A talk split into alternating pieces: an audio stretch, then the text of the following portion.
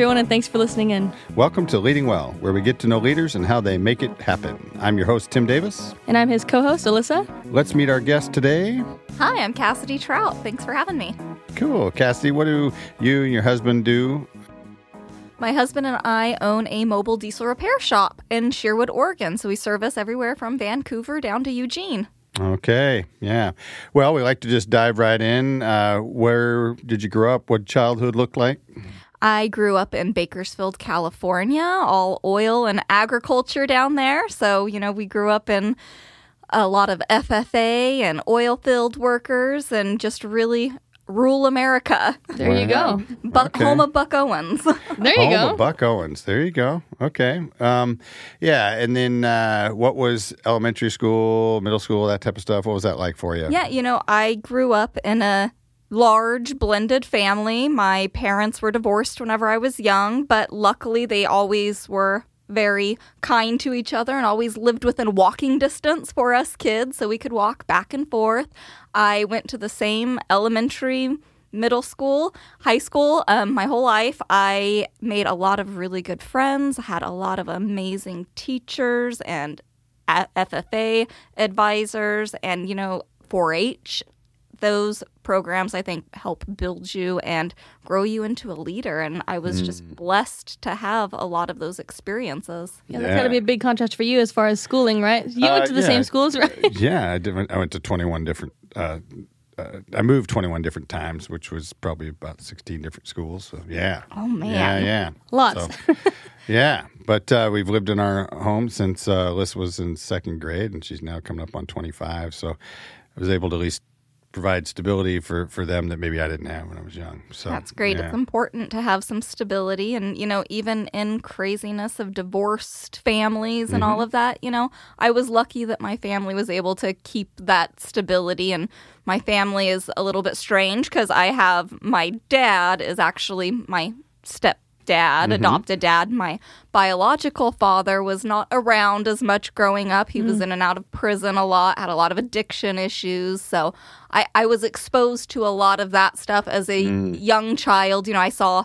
what I wanted to be and aspired to be, and then also what I didn't want to Right. be and Yeah. didn't want to aspire to be. Yeah, yeah. Both have tremendous opportunity for, for improvement. I think that's a lot of the things you learn from as a kid from a parent, right? You have things you're going to apply in the future and things that you would not apply in the future. And so Absolutely. both of those are valuable pieces of information, though. Yeah, absolutely. So, uh, you're growing up, uh, FFA. Did you have a favorite category or animal or something like that? Yeah, so I started with 4-H whenever I was nine, showing lambs. Okay. Um, my best friend's mom was our FFA leader, and I pretty much grew out that grew up out there on their farm. So I've been showing lamb since I was nine, um, and then I ventured out and showed a pig one year, and that Whoa. that was an interesting experience. That was a You're one like, I think I'll stick with lambs. Stick with lambs. and then I did goats, and that was fun too. I didn't realize how smart goats are. We could teach them to sit and shake, and they were great. oh, wow. See, I learned something right there. What do you know? Smart. Yeah. So you're going through middle school, high school. What was uh, any other interest you, you had? Uh, you know, hobbies during high school? I wa- I always uh, rode horses. I rode barrels and did team penning. My grandpa was world champion team penner. Wow. So we had some really good, you know, advice and training on that. Um, I was pretty involved in middle school in student body. I was secretary and hey, there you go. you know, learned a lot. There was a lot of experiences that I don't think I realized at the time were so important, but now as an adult with children of my own that age, I realize how valuable those experiences are. Yeah, yeah. So we often ask, like, uh, what was the first thing that you found passion for? But I assume it was animals and FFA. Yes, Yeah. absolutely. I've always been passionate about animals and, you know, really just striving to do the best that I could do and push myself and push them and yeah. That's awesome. So, for those who maybe don't know and listening, I mean, the context will give you some answer, but what does FFA stand for? FFA is Future Farmers of America. And, you know, they do more than just farming because most people don't realize, but agriculture touches everything that we do from our cosmetics to our vehicles. Everything, you know, derives from some sort of agriculture. And so we really teach the kids that you don't have to be out there working in the fields. There's also sales, there's politics, there's so many different things that go into making agriculture successful. Yeah, that's something we um, when we started doing some like video games and like esports with our programs. Something a lot of people don't understand is that it's not just the person who's playing video games and as far as competitive sports goes it's the people who, there's there's announcers like there is on espn there's people who are writing scripts there's people who are doing the videos and so there's a lot to it as well as you know you can have interest in something and not maybe they're not the best at showing the lambs right but they want to be a part of like the setup or the planning and there's just like so many cool jobs within different areas of interest that we don't think about Exactly. Yeah, and, and even within esports or farming, you still have media and other things, right? Because you need to share your message, you need to engage in, in media so you know what you can charge for your corn or your lambs or whatever that is, right? So, yeah, and you just never know, right? So, I mean, esports is going to be an Olympic sport. Uh, you know, more people watch that than any other sport on the planet.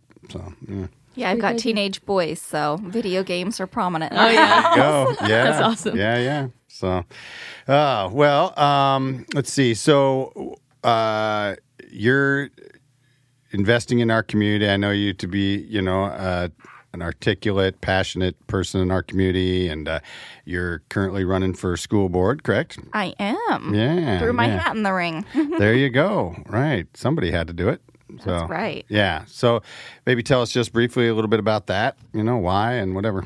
Yeah, you know, I've always been really involved in my kids' education ever since kindergarten. I've always volunteered. I've always, you know, helped read and help cut out the stars and make the copies. And I was always really welcomed and accepted and, you know, appreciated.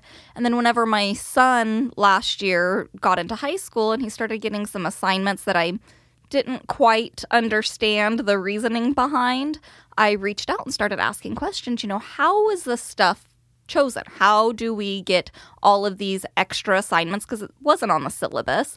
And I was sent to an assistant principal and I asked, you know, is there any parental oversight? Are there any committees? Is there, you know, any input from the community?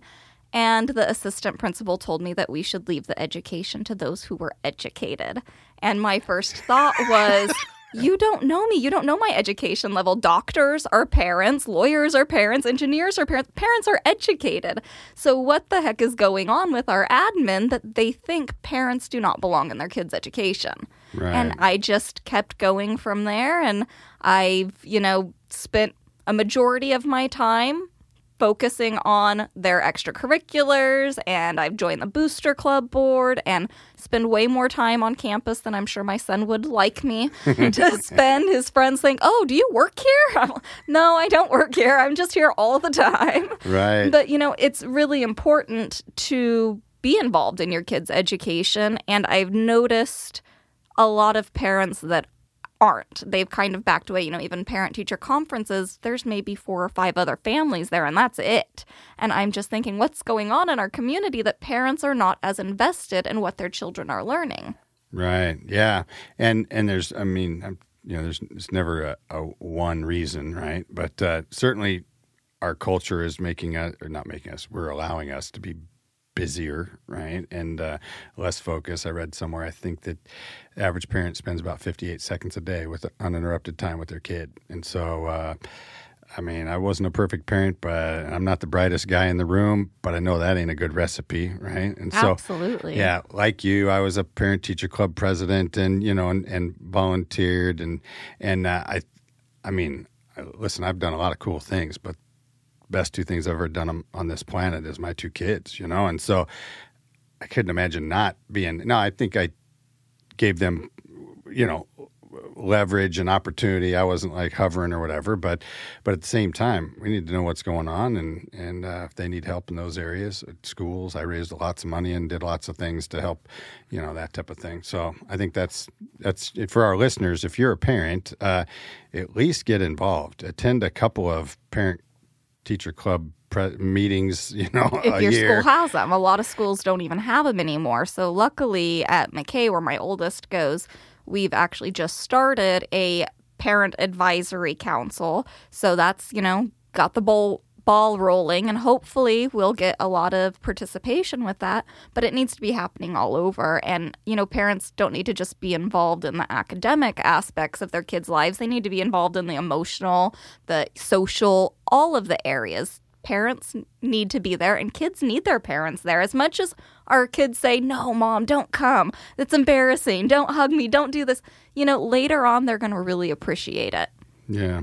Yeah. No, I'd agree. I think that, uh, and as much as uh, we all think we know everything at, at 15, 16, and 17, it turns out we didn't. And you know, I tell people all the time, I said, your IQ will go up in your kids' eyes, maybe around their mid twenties. You know, maybe thing wasn't so everything wasn't so cut and dried, right? Yes, Yeah. yes, and you realize whenever you're older and have kids that maybe the way that you felt your parents were disciplining you or treating you or talking to you wasn't how you perceived it. And you're older, you realize, okay, my parents did these things good. Maybe they didn't do these things so good, but I can do better at those. And we Right. learn Yeah, because yeah, our yeah. parents were just learning too. yeah, yeah. So uh, before uh, the uh, show started, we were talking off mic about um, the percentage of voters, right? And so, and we're saying, regardless of how you would want to plan to vote, uh, if you live in America, y- you should vote. I mean, that's really what uh, at a core of what America is. And you were stating some statistics. We're coming up on what the election is next week. 11 days away. 11 days away and uh and people still need to get out and vote right Absolutely. The ballots have not quite been returned yet. We're at less than 6% of ballots returned so far.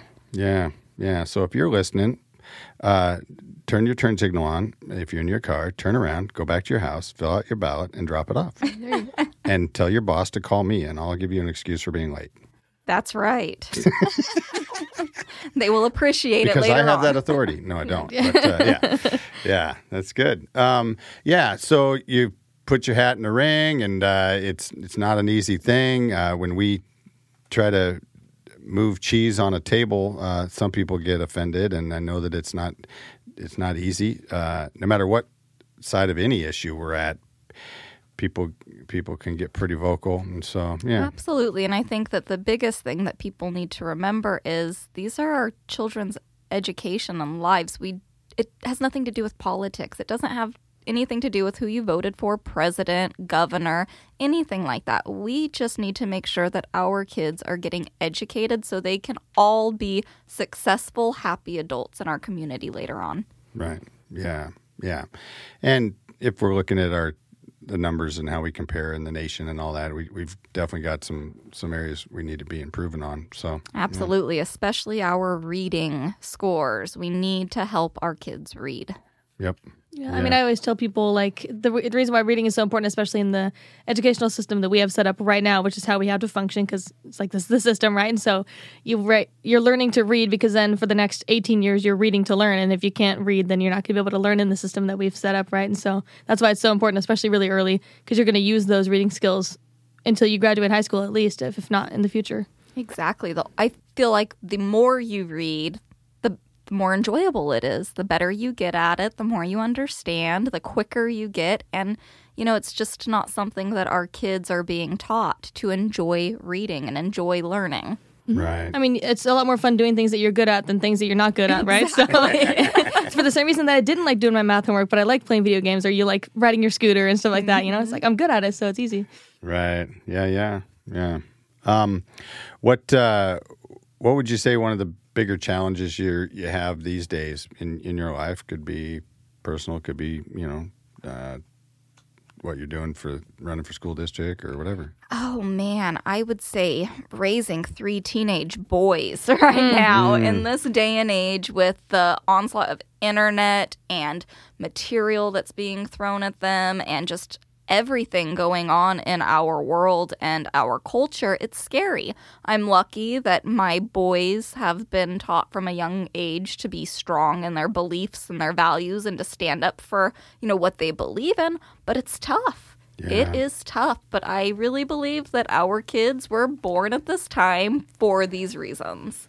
Yeah, Yeah. that's good. I talked yesterday at an event about how like so much of the information like you're talking about, there's a lot of it, right? And it's getting pretty much chosen for us, especially you scroll through Facebook and see different ads because it's getting chosen differently for each of us, right? And so it's kind of crazy.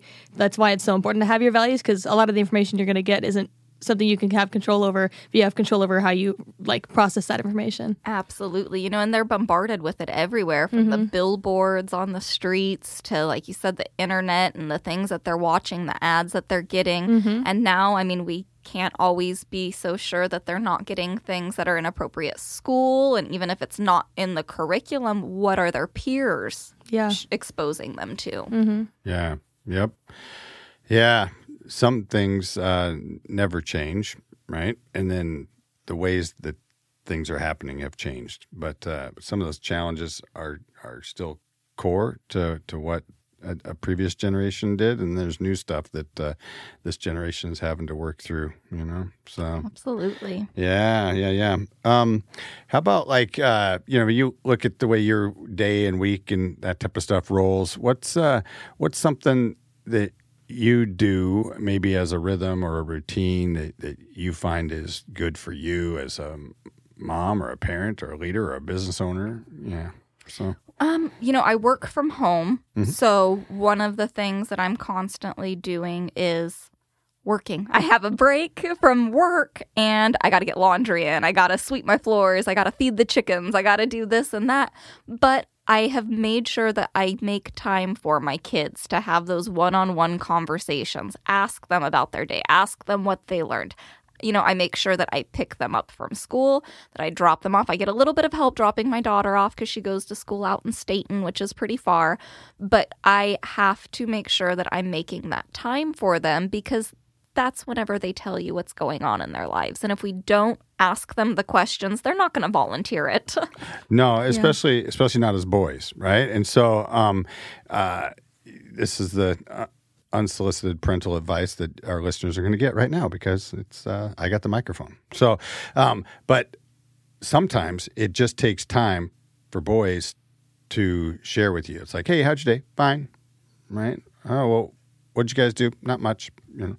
And uh, I can remember when I was so I have a, a son and a daughter, and and they are different. they're they're very similar in a lot of ways, but they're they're different. And so I can remember laying on a bed in maybe late elementary school, you know, and and just throwing a ball off the ceiling as we're both just staring at the ceiling, you know. And about ten minutes into that, then can start sharing about your day. So I would, my encouragement to parents would be just to be patient. Uh, uh, girls are typically uh, better or e- or maybe easier for them to share and process what their day was looking like, but uh, not not everybody's the same. Yeah, Yeah. and there's a difference between prying and asking questions, keeping on and asking. You know, well, how how how was your day at school? It was school. What'd you have for lunch? I don't remember. You know, you just got to give them time and ask them again. Well, yeah, and plus, and, and especially our American culture, from what I understand, it's like the classic, "Hey, how are you? Good. How are you?" Like they're trained to just bro- blow over it really quick and not even answer honestly. Anyway, you know, same thing. It happens all the time at any event you go to. It's like, "How are you?"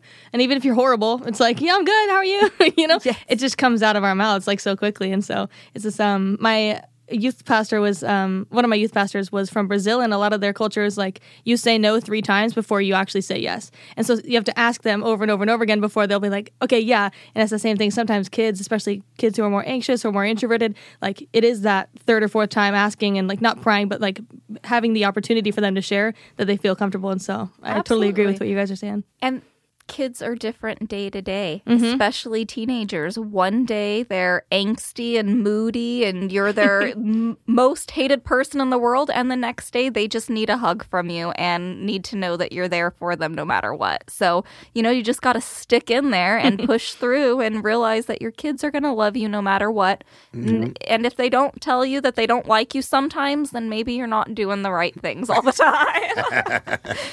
Yeah, that's good. Um, what would you? Let's see. Oh, one, one point on that would be, you know, to parents, maybe even consider having your kids or or you take personality assessments. You know, um, it- uh, my my daughter and me are very similar, and my wife and my son are very similar, and so uh, it, it was unique to me. Like for me, being on time is like, oh, the meeting's at eight. I'm there by seven fifty nine. We're good, right? But for our son, needs to, you know in elementary school, early early elementary school, it was uh, he needs to be not just at school, but in in the room with his jacket hung up and pre- prepared at his desk, right? Otherwise, it was anxious for them, and so. I can't force my personality style onto him, and so we, I did some parental assessment on that stuff, and that helped me because I I shifted to getting to school ten minutes before it started, and because that lowered that anxiety, you know, and that type of stuff for him. I don't think we called it anxiety back then, but you know, yeah. Yeah. You know, so- we've got a blended family with five kids, and they are all so different. Mm-hmm. They Yeah. are into different activities, different sports, different interests, and it's fun and it keeps us busy and running all over the place. But, you know, that's so true is every single one of them needs to be interacted with differently, and they need different things from their parents. yeah, yeah. So One of the questions we like to ask that I'm going to ask a different version of is um, usually we ask, what's an idea that you like stole or ripped off, which maybe we'll ask you later. But something I like to ask, especially for parents, is what's something that you've learned from your kids? Oh man, patience. Patience. You know, my kids show patience eh, for me all the time because I'm I'm not a perfect mom. I make mistakes too and I tell them, I'm learning. I'm sorry if I did that wrong. You know, please help me grow and I'll help you grow and we'll do this together. But I've, you know, really learned that my kids are pretty patient when they want to be. yeah, Yeah. that's good. Yeah, I think uh, that's also important that uh, we we show uh, authenticity or reality to our kids. Like that, there's times when actually dad is just stressed out. It's been a, a busy day with some maybe uh, difficult stuff to, to work through, and it's okay for them to also understand because those those things will happen for for them, right? That I'm not perfect, and uh, and neither is their mom or dad, and you know, and so on. But I think as parents, we don't want to show that, you know. But I think it's important to at least expose that, whether it's say, you know what, actually financially right now it's a tough year, you know, or whatever, and so.